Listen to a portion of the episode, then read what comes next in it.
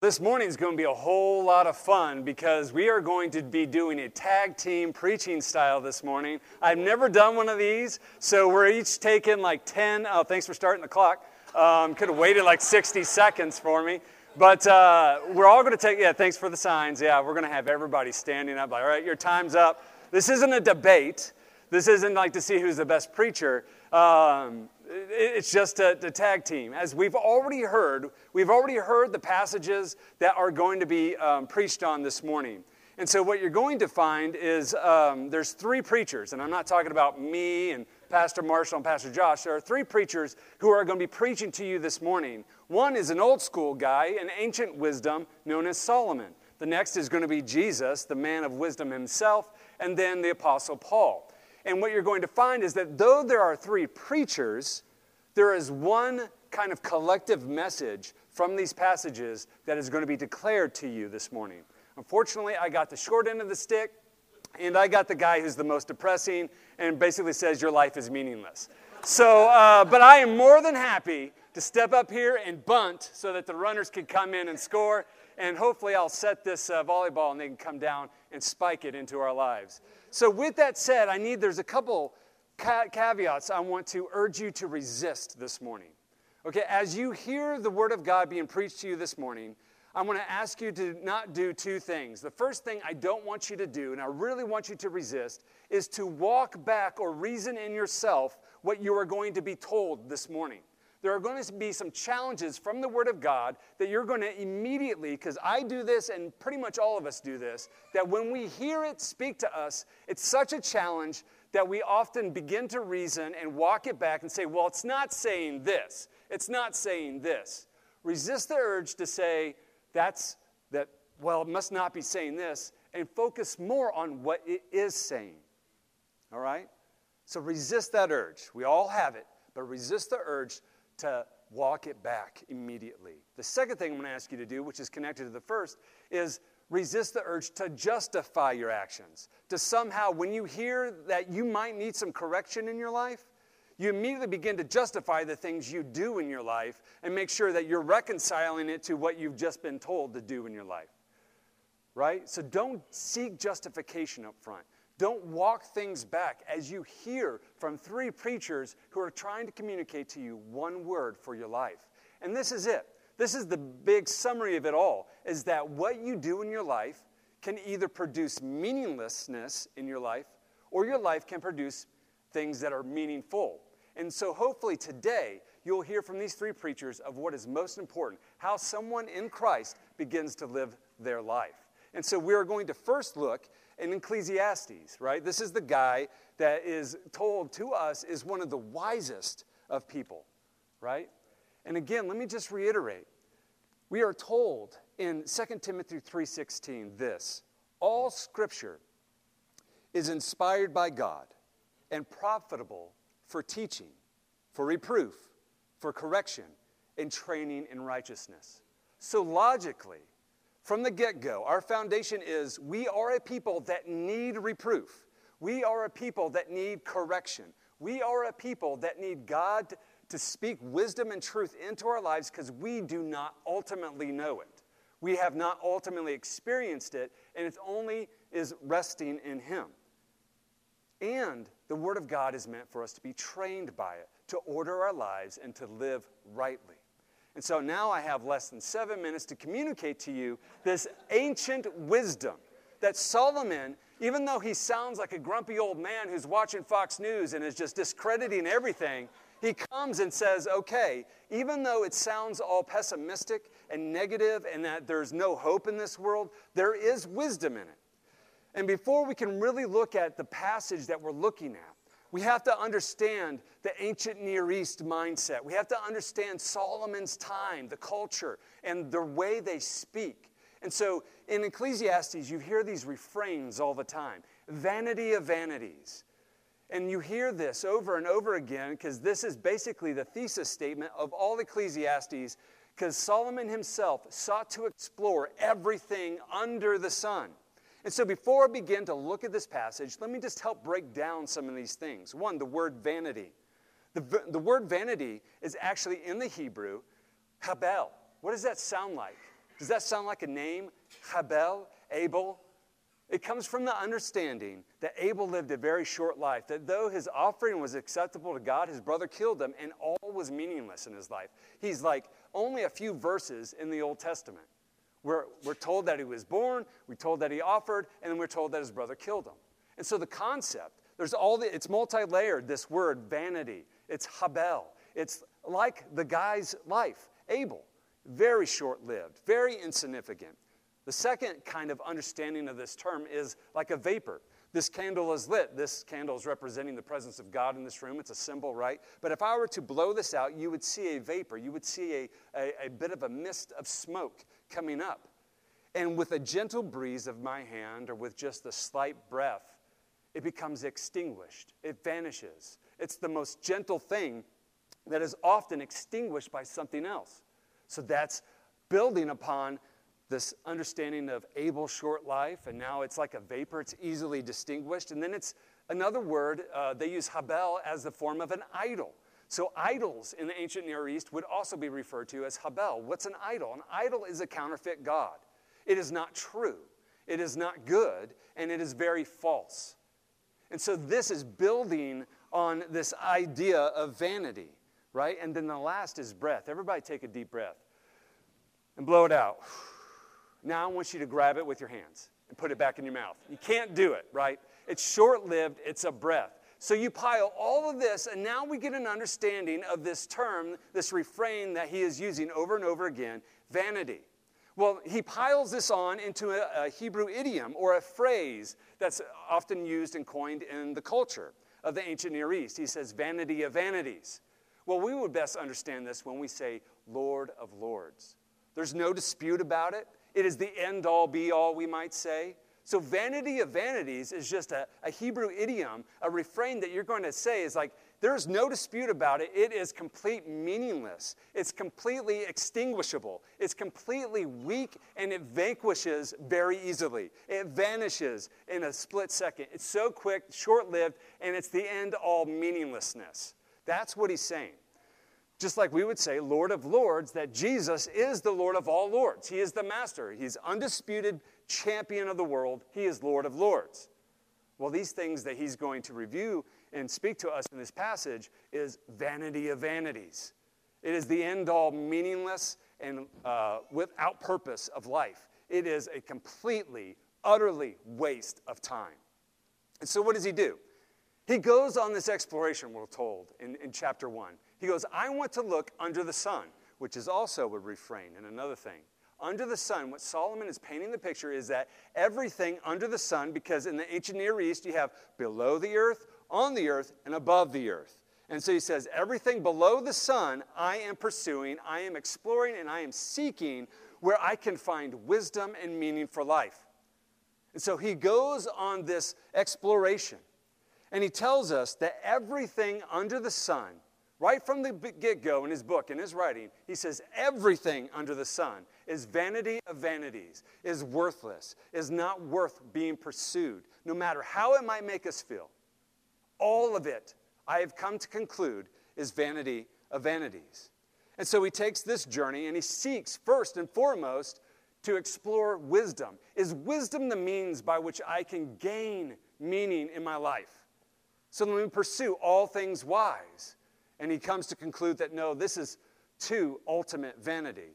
Then he goes and, and begins to engage in all sorts of pleasures, an inexhaustible treasure, to accumulate for himself everything he can, to taste everything he can, to whatever is pleasing to his eye, he is going to seek out. And he finds that pleasure and inexhaustible treasure has again left him like wisdom has under the sun, complete waste of time and ultimate vanity.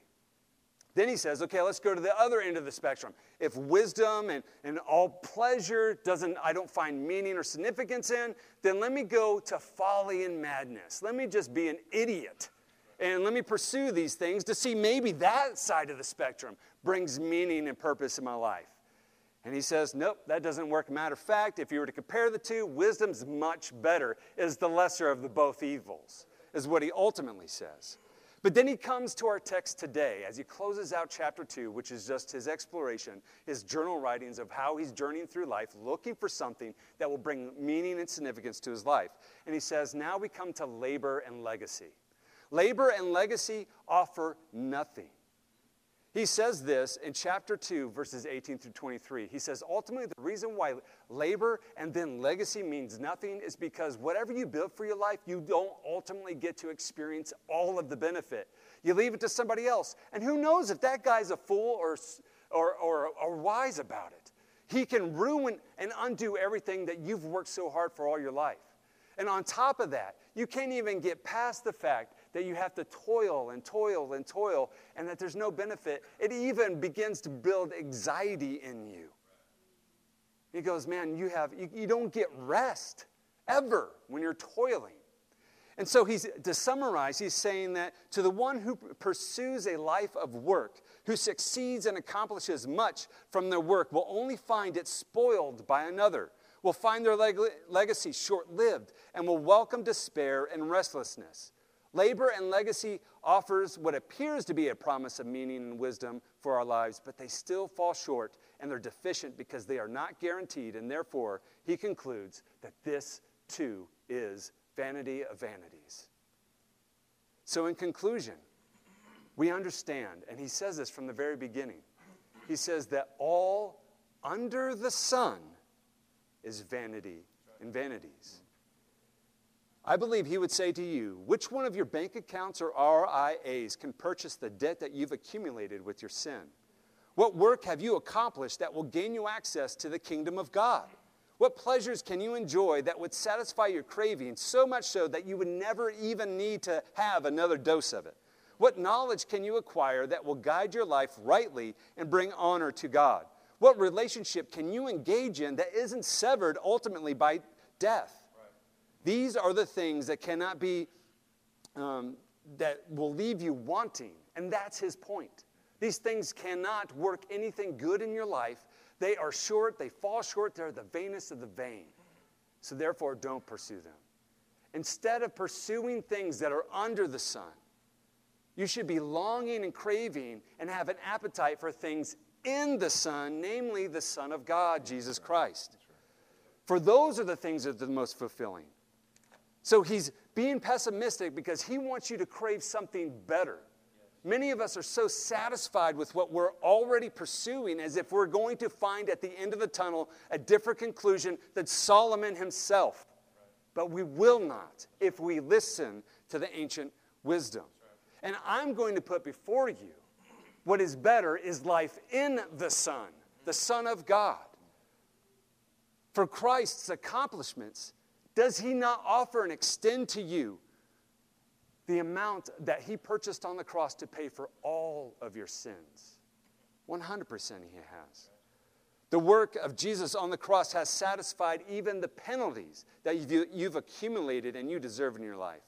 His life has revealed to us the wisdom we need to have the meaning and the usefulness and the significance of why we were even created to begin with.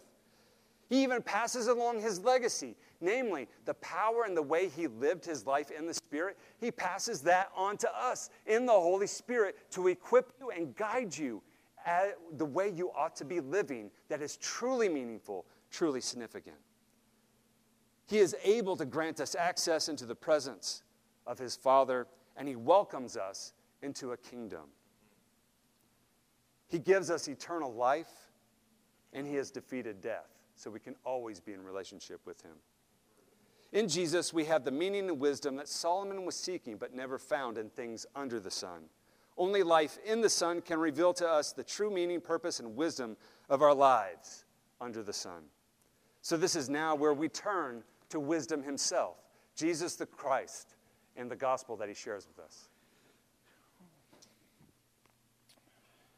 As we think about the idea of wisdom, and going to the one who was the author of wisdom. And the idea that what do we do right now, and especially even as we looked at the ancient, as that's where Bruce spent his time thinking about what the ancient world thought. And now as we move into Jesus' time, but I was wanting to think just a moment for about us a lot of times because we can get in this place where we, especially in Western society, where we're driven to acquire more wealth, to gain more possessions, to gain our highest status level or a socioeconomic level, and we run after that. But Jesus, in this moment, and through the passage of Luke that we're going to spend some time looking at for the next few moments, is going to remind us and, and really call out to us that um, what do we really leave behind? Number one, we can't take any of those possessions, any of those things. It all stays behind when we leave. It, it doesn't go with us. We could spend all our time trying to acquire wealth, but what really matters is the spiritual wealth and resources that we can accumulate in this earth toward heaven. And so when we think about the word wealth, I want you just maybe in your mind for just a moment, when you think of that word, what do you think of? Because for a lot of us, we spend time thinking about that. We're thinking about money and stuff and status. Maybe even we come to even idolize those who have a lot of that stuff, a lot of that wealth. People that we would think of when we think of those who have more than us or have more means than us. But let's be real. I mean, we live in North Alabama for the most of part. Most of us don't live in want. We have plenty of what we need often more than what we need. It's the reason we go to buffet, all you can eat restaurants, and it's the reason we acquire the most things we can. It's the reason we have subscriptions, so they just keep sending us more stuff. And if we're not careful, we we can begin to idolize those things. And we, we even put certain people, and I just thought we'd show some pictures of maybe some people that you would know about their wealth and their things. Anybody know who that person is? Elon Musk, right? What about this next person? You may know him too as well. You know that? a, a picture of what we would probably consider as wealth. What about this person? A little more modern. Maybe the younger kids will know this one. LeBron, I mean, has acquired vast amounts of wealth. And we think about maybe even this person. If you're a, tech person, maybe you understand who this person is Bill Gates, or maybe even one of the wealthiest of wealthiest. Anybody knows that? Warren Buffett. And all these people are pictures of what we often idolize and desire. We look at them, we hold them up, maybe not who they are as a person, but we think about their wealth a lot. Wow, I wish I had whatever it may be. And we get to that place and we think about these things. But often we never think about what happens. Because then there's some other people I wanted you to see. You probably know these people too as well. Anybody know who that person is? Johnny Depp, right? We know them. They've, he's been in the news recently. But Then you may even know this person. Maybe you've seen them before. They were pretty. Anybody know who that is? Mike Tyson. Mike Tyson. But, but then even one of the one of the greatest hip hop artists of all time. Anybody know who that is? Just go to the next picture. I think they'll maybe figure it out then. Anybody know that? That's who you know. MC Hammer, one of the greatest hip hop artists of all time. You're too legit to quit. You can hammer, and we don't want to see your dances, okay, right now. We can save that for later. But in that, these three people had some things in common. They had all the wealth, and they ultimately lost all their wealth. It brought great, and here's what's interesting. They even say, have said on record, we never expected to lose it all. Because when we have that amount, when we, when we put all of our hope, all of our desires in our things and our stuff, they were never fully and finally satisfy our needs. No one expected ever to go bankrupt. They all thought they'd have their money forever. They all thought they'd have all these things forever. And Jesus is going to challenge us as we begin to think about our lives as he looks at this parable in Luke chapter 12 that you heard earlier. And I'm not going to read it all, but we're going to look at a few passages really, really quickly. As Jesus lays out for them to think about kind of what they've done and what their life is about. And said from the crowd that day, one brother came and so as we know, he said, Teacher, please tell my brother to divide our father's estate with me. Now, if you've ever had a brother or a sister, you can know what this moment's like when all of a sudden you're offered maybe two halves of the cookie. Do you want the smaller one or the bigger one? When all of a sudden you find yourself at that moment where it was a not fair moment, like I deserved more. That's mine. And that, that's where this brother is. And often they would go to the rabbis at that day and time to kind of settle disputes like this. Well, tell him he's wrong. And he's frustrated in this moment. He's angry that his brother hasn't divided his state. And Jesus knew, here's the interesting thing Jesus knew there was something deeper within that question. There was something greater for all of us to, to, think about, and yet, even that was driving that brother, and yet still drives us 2,000 years later. And we still struggle. It drives us to save, it drives us to scrape and to steal and to borrow and even hoard things. And that word is greed. In, in the passage that we probably read earlier, it talked about covetousness. It's the thing within us, and, and we all, we won't ever say that we're greedy, but we all know people who are greedy. And it's in these moments, it's the battle in us for more and to acquire and the desire of more. And Jesus knew that about this guy. He knew what his desires of his heart, and there was a greater issue than just dividing property. It was a heart issue within him. And so this is what Jesus said. He goes on to say this. Then he said, Beware. Beware, guard against every kind of greed. Like, not just greed to have what Elon Musk has, not just greed to have what this person has or what the person on the street, like everything. Guard against it, beware of it. Because life, it says in this, life is more. It's not, necess- it's not measured by how much you own. Greed is an unquenchable appetite. It's never fully and finally satisfy, satisfies us. We can, we can be made to think that our money and our stuff are security. That's what happens with greed. It's ultimately who do we trust more? Do we trust God or our stuff? Do we trust God or our money? Where do we find our security? For this brother in this moment, he was looking for security in what he could gain or what his half of the property would be. But Jesus said, listen, life is so much more. It's not even measured by what you own. And then he goes on to tell this story that maybe you've heard before about this guy who sits down and he realizes his business is going well, his farm is doing really good, good things are coming in. He's like, man, I got a bigger barn. So he builds bigger barns. He puts his stuff in the barns. And after a while, he starts going, well, man, I've got so much stuff. I'm just going to sit down. I'm going to enjoy this. I'm going to enjoy this. But then this is what Jesus said. But God said to him, in verse 20, You fool, you will die this very night.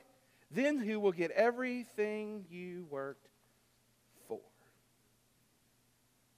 This issue of that momentary thing that we don't think about. When we're acquiring stuff, it blinds us to the future. It blinds us to the reality that we are in, that this could all be taken away. Who will get everything you worked for? It's the thing that drives us to make a will, to make sure we've got our things in order, so when we die, that we make sure the right people get it. Because we don't want that person to get it or that person. Oh, they may misuse it. Like there's some family members. I mean, I don't know. Like maybe you've got some and you're like, oh, they never get my stuff. I got to make sure. Put that in the will. I don't want the government to get it. Make sure they don't get it. They'll just misuse it. But in that, that's the driving force for many of us. This is what Jesus said in verse 21. But yes, a person is a fool who stores up earthly wealth, but not have a rich relationship with God. We're fools if we spend our life only to gain earthly things which we cannot take with us and not have a rich relationship with God. I don't think it's a problem that we have things. It's who's our God in the midst of those things. It's where do we find our richness? Is it in the stuff that we acquire or the person who we live for? And my challenge for us to think about is in what we may have. Are we seeking to find our security and our hope in that? I love this quote from R.C. Rowan. It says this Poverty has many disadvantages. But riches destroys far more souls than poverty. As we think about these verses, as we think about the things and the words of Jesus, let's shoot for things that are everlasting. How much more important a rich relationship with God is than the things that we can get in this earth because they will not follow us to heaven. Only the things that last. True wisdom the true providing that comes from it. For us thinking through, listen, the wise man is one who seeks after the things that are eternal, the eternal treasures that we can store up in heaven. What could be said of you today? Would it be said that you are rich in, in God? Do you seek after the world or after the things of Him? When our richness is found in God, we are rich in grace, rich in faith, rich in good works. Never until we've experienced Jesus Himself, when we've been brought to Him, can we experience the gold that has been tried by fire. Never until our house has been made not with hands, but eternal hands of Jesus.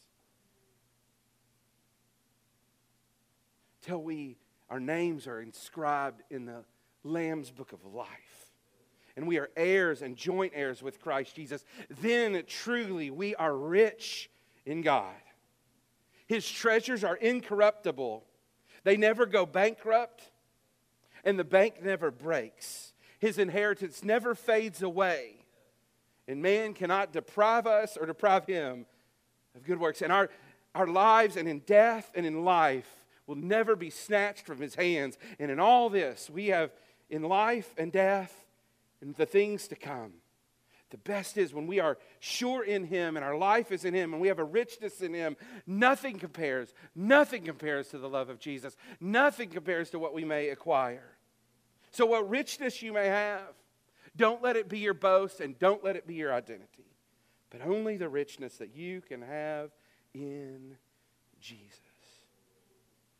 The true believer, the only man or woman who's really wealthy and wise, is those who serve and give and honor Jesus, not based on what they will acquire in this world, but on based on what their life will experience in the next. Our good deeds and our service to Jesus is the only thing that will outlive us. But Paul spent some time reminding us today of how we're to do that in our lives. Don't store up yourselves treasures on earth. Only the fools do that. But enjoy the relationship of a rich relationship with Jesus because that's what lasts. Amen.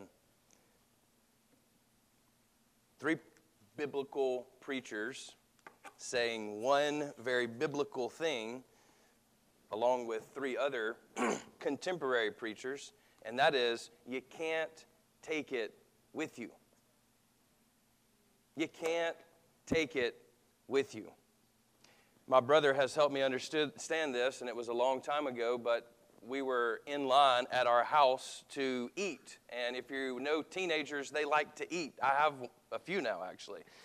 And Justin and I were competitive eaters, if you will. We tried to eat very fast because we wanted to go back for seconds. Problem was, there wasn't always a right proportion of seconds because we wanted a full plate. And so we would try to out eat one another in order to get there in line again so that we could get more food, right? And so he happened to be before me and piled on the spaghetti. And I'm like thinking the whole time, man, that's, that's too much. You know, how can he get any more on this plate? Because I'm already angling for seconds, right? I'm, this is the first time we're through, right? And so he's in a hurry. I'm in a hurry right behind him. And in his turning to go to the table, in his swiftness, he left the spaghetti behind and his plate empty and it was suspended there for a moment that I can still picture in my mind, sitting there beautifully stacked, and then hits the floor and is ruined. I was so angry. In fact, my blood kind of boils even now thinking about it. That good, wasted food on the floor. And I was mad. I really was. I was mad at him for uh, uh the rest of the night, in fact, and uh, didn't really enjoy my dinner. And we can kind of laugh at that, you know, and say, oh, yeah, that's, that's, that's funny stuff. You know, kids do that.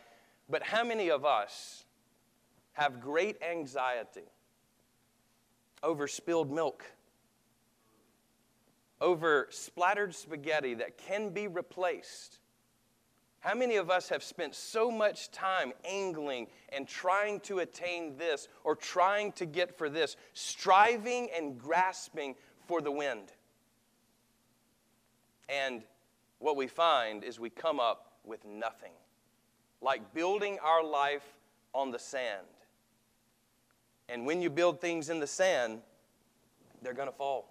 They're going to go away. They won't be there the next morning. The tide takes them out, or little kids take them out. I learned that at the beach, too, by the way. Built a beautiful turtle, and it was gone in no time to the feet of two little guys.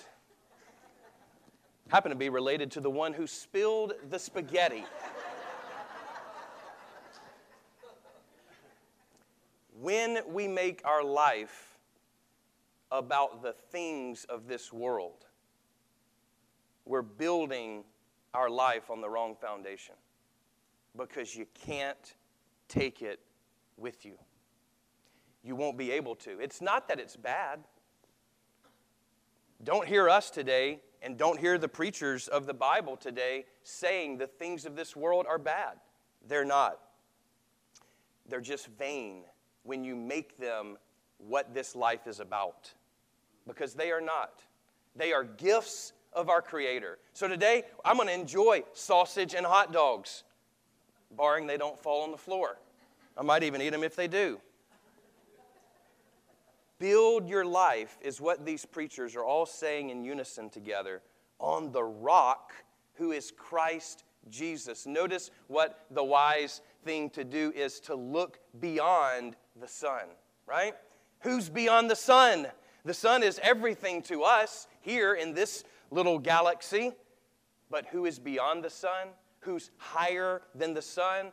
Paul will say it this way Seek the things which are above, where Jesus is enthroned in power and glory.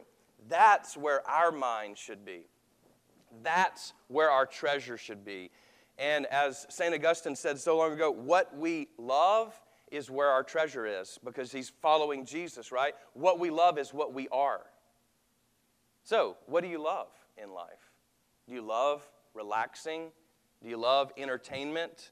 Do you love a big account or retirement? Or do you like leisure? Everybody's different. Everybody's got their thing. Here's the thing none of those things are bad in themselves, but when we make them the main thing, it becomes sin for us. And so Paul is going to draw us down into saying this if you've been raised with Christ, which is to say, if you've been baptized, he's already talked about going down with Christ and dying with Christ and then being raised to new life. So, if that's you today, if you've been baptized, the holy waters of baptism, if you've entered into new life, then seek what is above, where God is enthroned. Do not chase after the wind. Instead, take the things of this life that God gives you good food, a nice house, a good family. Breathe them in, and just as we practiced earlier, let them go. That's how we are to enjoy this life. It doesn't say, oh, I have to sit down and really hate this meal today or really despise what God has given me. No, no, no, no, no, no, no. Don't hear that. Instead, here, breathe it in and then let it go. Let it go. And if God decides to take your car, if He wants that back, if He wants your house, if He wants you to load up and move somewhere, if He wants anything in our life, we have open hands. We don't go grasping for our own. We are not me, mine, and I, but instead, we, like our Lord, give of ourselves. Now, you've heard about being greedy. Paul is going to drill down into something that's really close to all of us. Because some of us, you said, you know what, I, I, don't have a lot of money and I don't make that, you know, I'm not really known. I just kind of have my little normal life and I like it. That, that's, that's great. That's wonderful. And it is wonderful to be thankful for a simple life. money can complicate things. Power can complicate things. Popularity can complicate things. So be thankful for a simple life, for sure. However, all of us have a body. And this is where Paul goes. Paul will say, okay, so what does it mean then to set our mind on things that are above? It means you conduct your body in holiness, in righteousness. Did you notice the list that he gives there? he begins with this Greek term porneia, which you can imagine where we get the term pornography from. It's just a term that simply means sexual immorality of any kind, which is where Paul goes. Now, I wouldn't have gone there in my sermon. I would not have been like, hey guys, if we think about the things above, then yeah, let's, let's think harps and maybe, I don't know, sitting around hanging out with one another, worshiping Jesus, listen to some cool worship music. That's what I'm thinking when I think of thinking what is above. That's not what Paul says. Paul grounds it immediately in our sex, in our sexual nature. That is to say, in being male and female, and how we conduct ourselves. He says, if you've died, then guess what? Put to death, which sounds interesting, doesn't it? I thought we were already dead. Yes, you've died with Christ. Now put whatever members, your body, all the various things, your will, your mind, your hands, your feet, all the things that God has given to you and all of us possess in this room right here, and you do righteousness with them. Put to death these things, which is sexual immorality. Now, in our culture, today, in our cultural moment, there is the God of sex that is worshiped in America and all across the world. It's particularly bad in America. And we could go into all sorts of things, but I'm going to let you read between the lines this morning. All that to say this it's simple what the Bible teaches about our sexuality. Very simple. We try to act like it's complicated, we try to act like it's very difficult to understand. It is not. It's very clear in the scriptures from the beginning to the end. And it is this sex is to be enjoyed only in the covenant of marriage with husband and wife, male and female. Anything else outside of that is sin. It's very simple. Anything else outside of that is wrong. It's misordered. And might I add, every body in this room is born disordered and misordered in our affections, our passions, and the lust of our flesh. Every single one of us needs to repent and believe. This is the message of Jesus. You say, Pastor, goodness, wow, you're bringing down uh, the whole thing here. We're, we're, we're trying to look up. We're trying to look right. Before you can look up, you first have to repent. Repentance is necessary for belief. Nobody wants to hear that message. But Paul's angle here is not a suggestion. He doesn't say, okay, since you've been baptized and are in Christ and have died to your old self, the old Adam that wants his way, then therefore I suggest you do these things. No, no, no. It is not a suggestion, it is a command. And none of us like to hear that. We Americans don't like commands. But aren't we in a kingdom? Isn't there a king? What do kings do but command? Now, he's a good king. He knows, he knows this that our full self is only realized in properly aligning ourselves, even sexually, to how God created. Because guess what? He's the one who created the whole thing. We didn't think it up. We can't vote a different way and that be okay. We don't get together and just because ang- everybody's angry about one thing, that now changes. No, no, no. He is the same yesterday, today, and forever. And He created it to image Himself. So, how many of us are worshiping the God of sex? How many of us are worshiping the God of possessions? And we already heard this of greediness. In other words, what we know in America is that the average Christian, okay, that's actually going to church, which, you know, there you go, we can talk about that later, but 2.5% is what they give. They don't even tip God, much less bring a tithe to God. Now, again, I see you in clothes, which means somebody bought those and you have some sort of income, whether it's from the government or from your own hand or from the generosity of others, like missionaries. Everybody receives something, and everybody is required to give 10% in the Bible. That's the ground floor. Okay, that's just, that's like, we don't even discuss that. That is what it is. How many of you sitting here in sin today then? How many of you, if you look at your tax uh, return, can actually say, yeah, I gave over and beyond a 10% of what I brought in? Listen, I'm just preaching what Paul is saying here, and that is this sort of greediness is idolatry. And then, how many of us might be worshiping the God of power?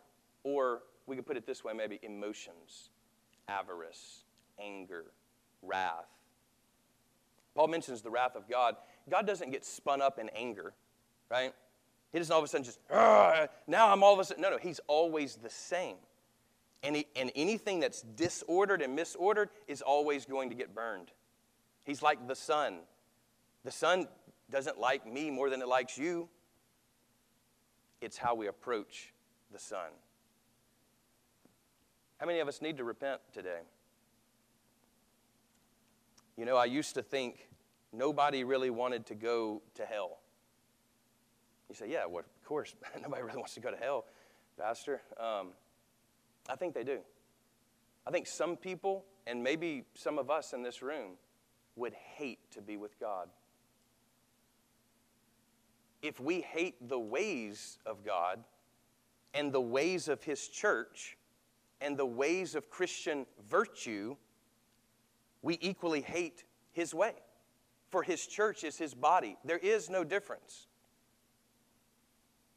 The church is His family. That doesn't mean that everything that happens in a church is right, but His church is holy because He is holy.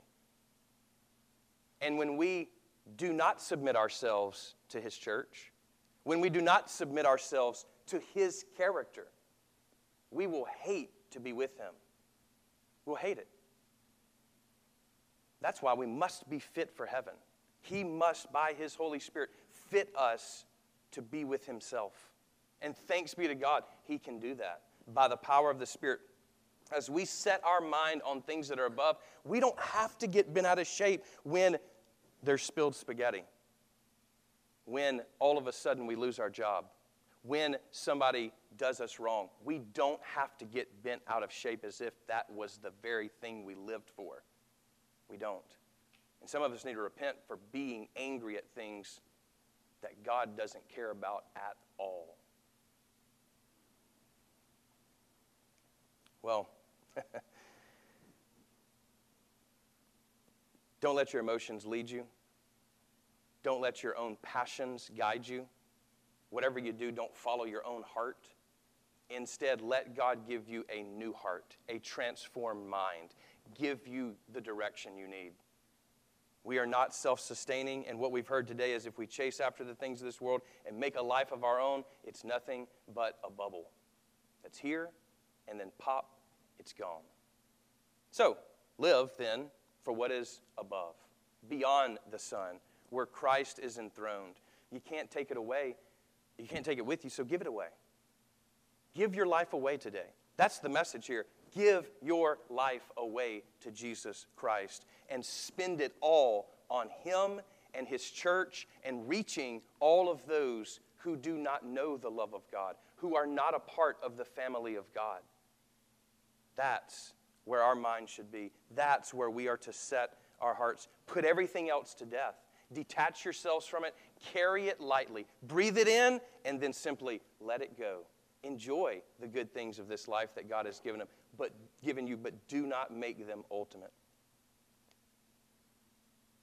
You can't be too heavenly minded to be of no earthly good. There's no such thing. So, today, dear brothers and sisters, be heavenly minded.